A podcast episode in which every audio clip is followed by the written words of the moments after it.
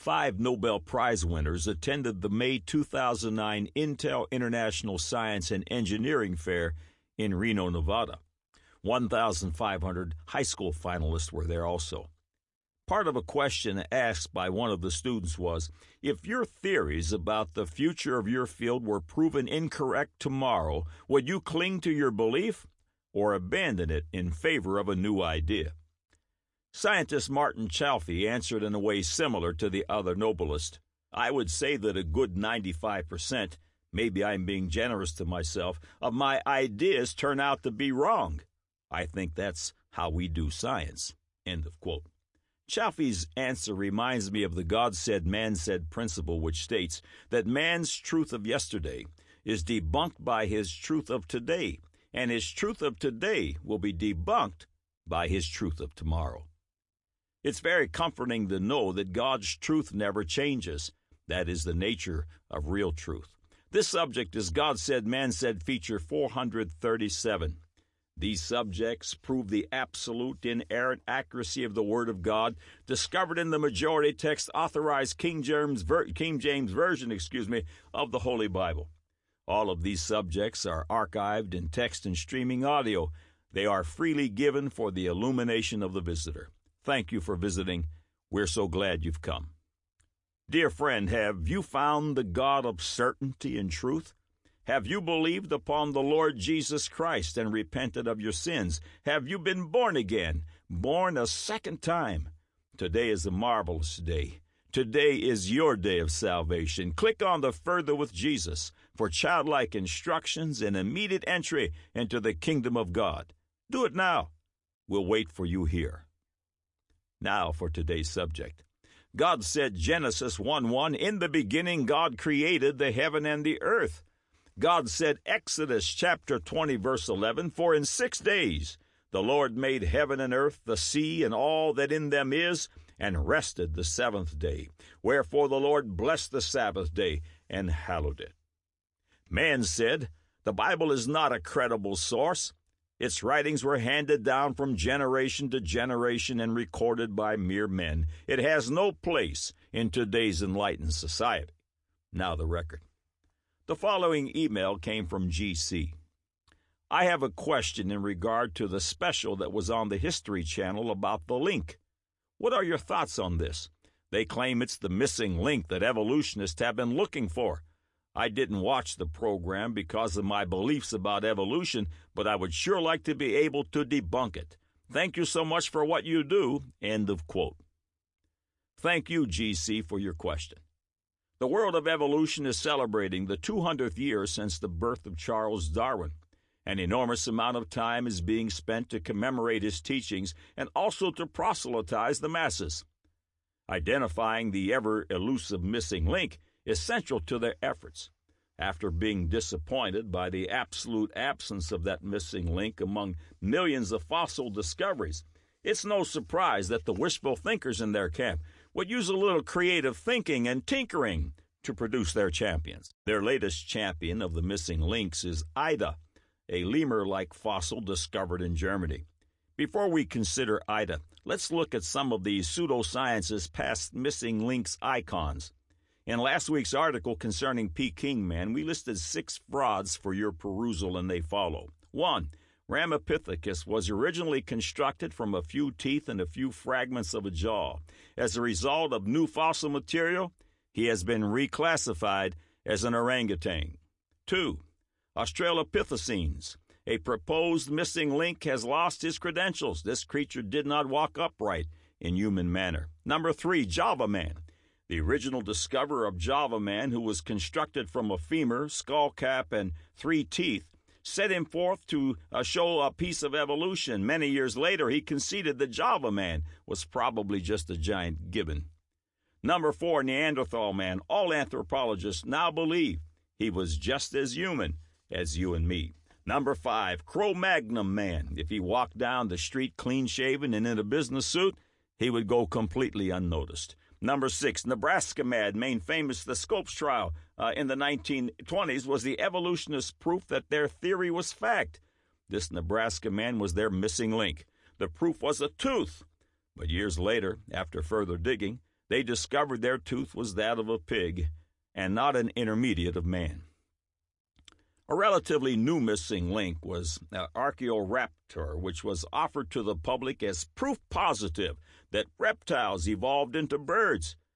This Chinese chicken lizard, much to the embarrassment of the evolutionists and National Geographic, which was promoting it aggressively, proved to be fraud. It was discovered that someone had glued a dinosaur tail to a primitive bird, and the frauds keep rolling. In Lee Strobel's book, The Case for a Creator, he interviewed Jonathan Wells. Wells served as a senior fellow at the Discover Institute Center for Science and Culture. He received his undergraduate degree in geology and physics from Berkeley. From Yale, he earned a doctorate in religion. He also had a doctorate from Berkeley in Berkeley in molecular and cellular biology.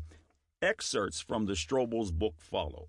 Other outlandish incidents occurred at about the same time that the Archaeoraptor fraud was coming to light.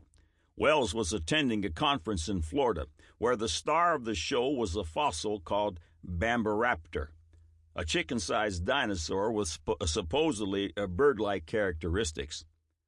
Again, a paleontologist called it the missing link, Wells told me, and sure enough, the reconstructed animal on display had feathers or feather like structures on it. The problem was that no feathers were ever found with the fossil. But because scientists said they should be there, they were added. And the dinosaur looked even more like a bird because the guy who did the reconstruction used the same artificial eyes the taxidermists put in stuffed eagles. While there was a brief disclaimer, he added, it was rather cryptically written, written excuse me, end of quote. In 1912, the newspaper headline blared, Missing Link Found! Darwin's Theory Proved! Author Donald D. Young records the following the famous Piltdown man fossil has been located in England. Over the next 40 years, the pieces of skull and accompanying tools were studied, debated, and often used as evolution evidence. Four decades later, however, in 1953, the artifacts were recognized as a complete fraud. Someone had placed them uh, together the skull of a human and the jawbone of an ape. They were artificially made to look old with acid and markings with a wire brush. The perpetrator has never been identified. Suspicion should have been raised immediately for at least two reasons. First, Piltdown Man was found just 30 miles from Charles Darwin's residence. Second, one of the burial implements alongside the fossil strangely resembled a cricket bat used in modern British sports. End of quote. I found, I found, excuse me, I found the following piece of information somewhat ironic. In April of 1948, a significant scientific letter was published in the Physical Review Journal titled The Origin of Chemical Elements. The authors suggested that all elements in the universe were formed as a byproduct of evolution's Big Bang. Unbeknownst to the authors, their scholarly labor would be published on April's Fool's Day. Psalms 14:1 correctly records, "The fool has said in his heart, there is no God. They are corrupt, they have done abominable works. There is none that doeth good." Famed evolutionist Isaac Asimov made the following statement challenging creation scientists just before he exalted the peppered moth as his proof of evolution taking place in front of our very eyes. Asimov said, One of the arguments of the creationists is that no one has ever seen the forces of evolution at work. That would seem the most nearly irrefutable of their arguments, and yet it, too, is wrong. Concerning Asimov's statement, Dr. Morris of ICR said, Asimov then proceeded to recount the evidence of the peppered moth evolving into the carbonaria, a variety of species Biston betularia, by a process that has been called industrial melanism. This has indeed become the main popular proof of natural selection, convincing countless innocent students of the fact of evolution.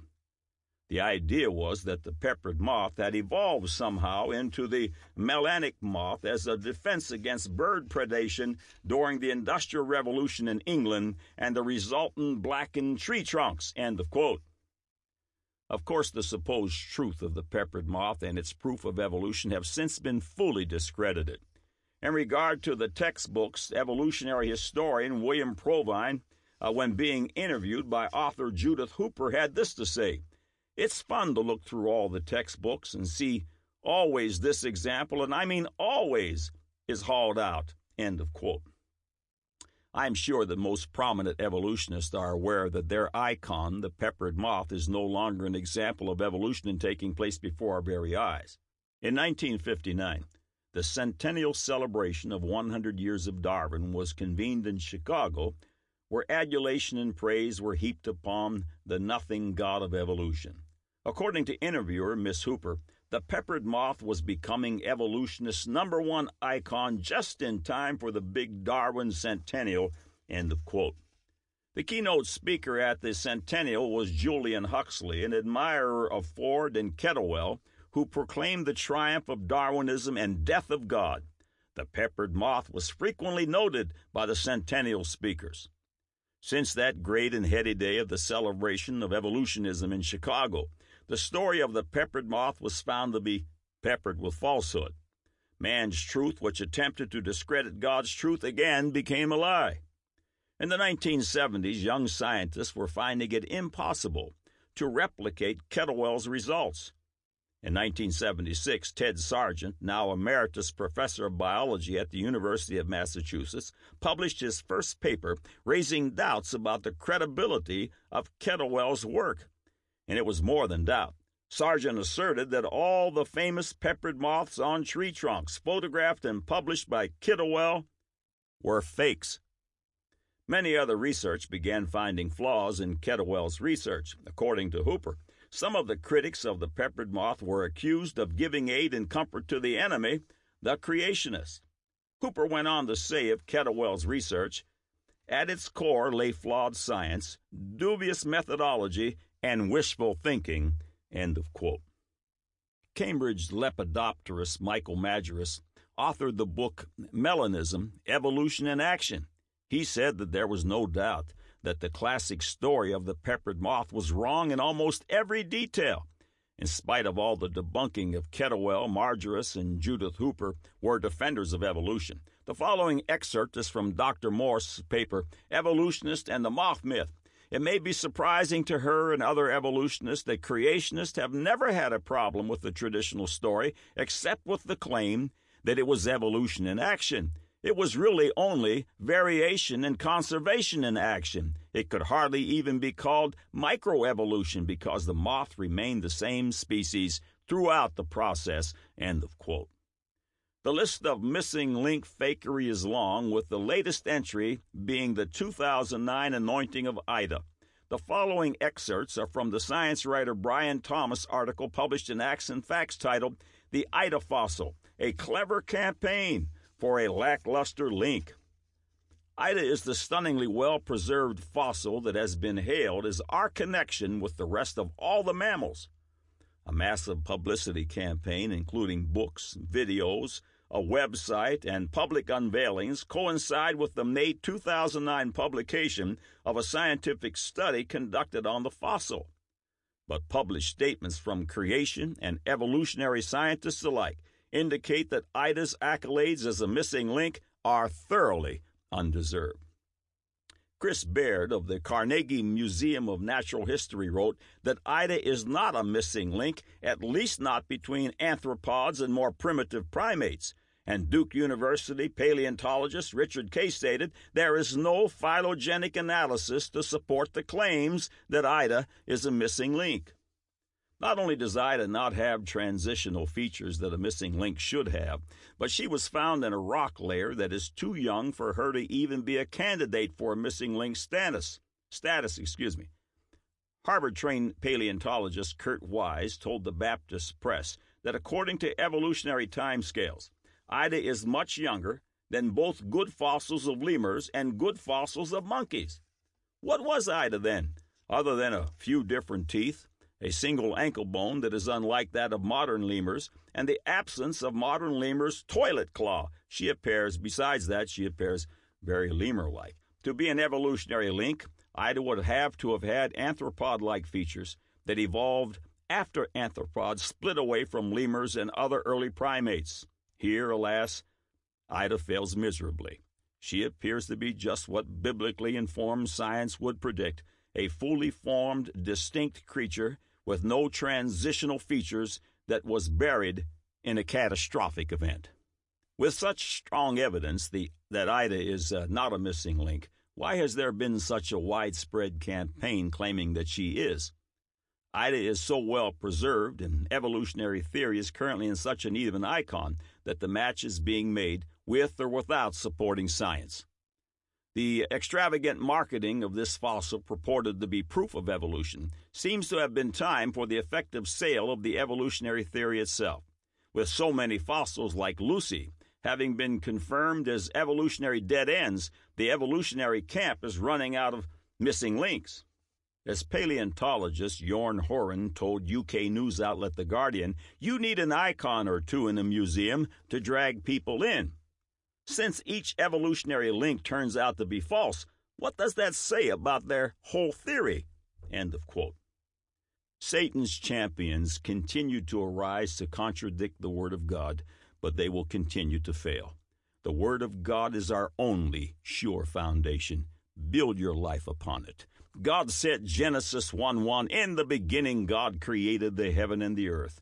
God said, Exodus 20, verse 11, For in six days the Lord made heaven and earth, the sea, and all that in them is, and rested on the seventh day. Wherefore the Lord blessed the Sabbath day and hallowed it.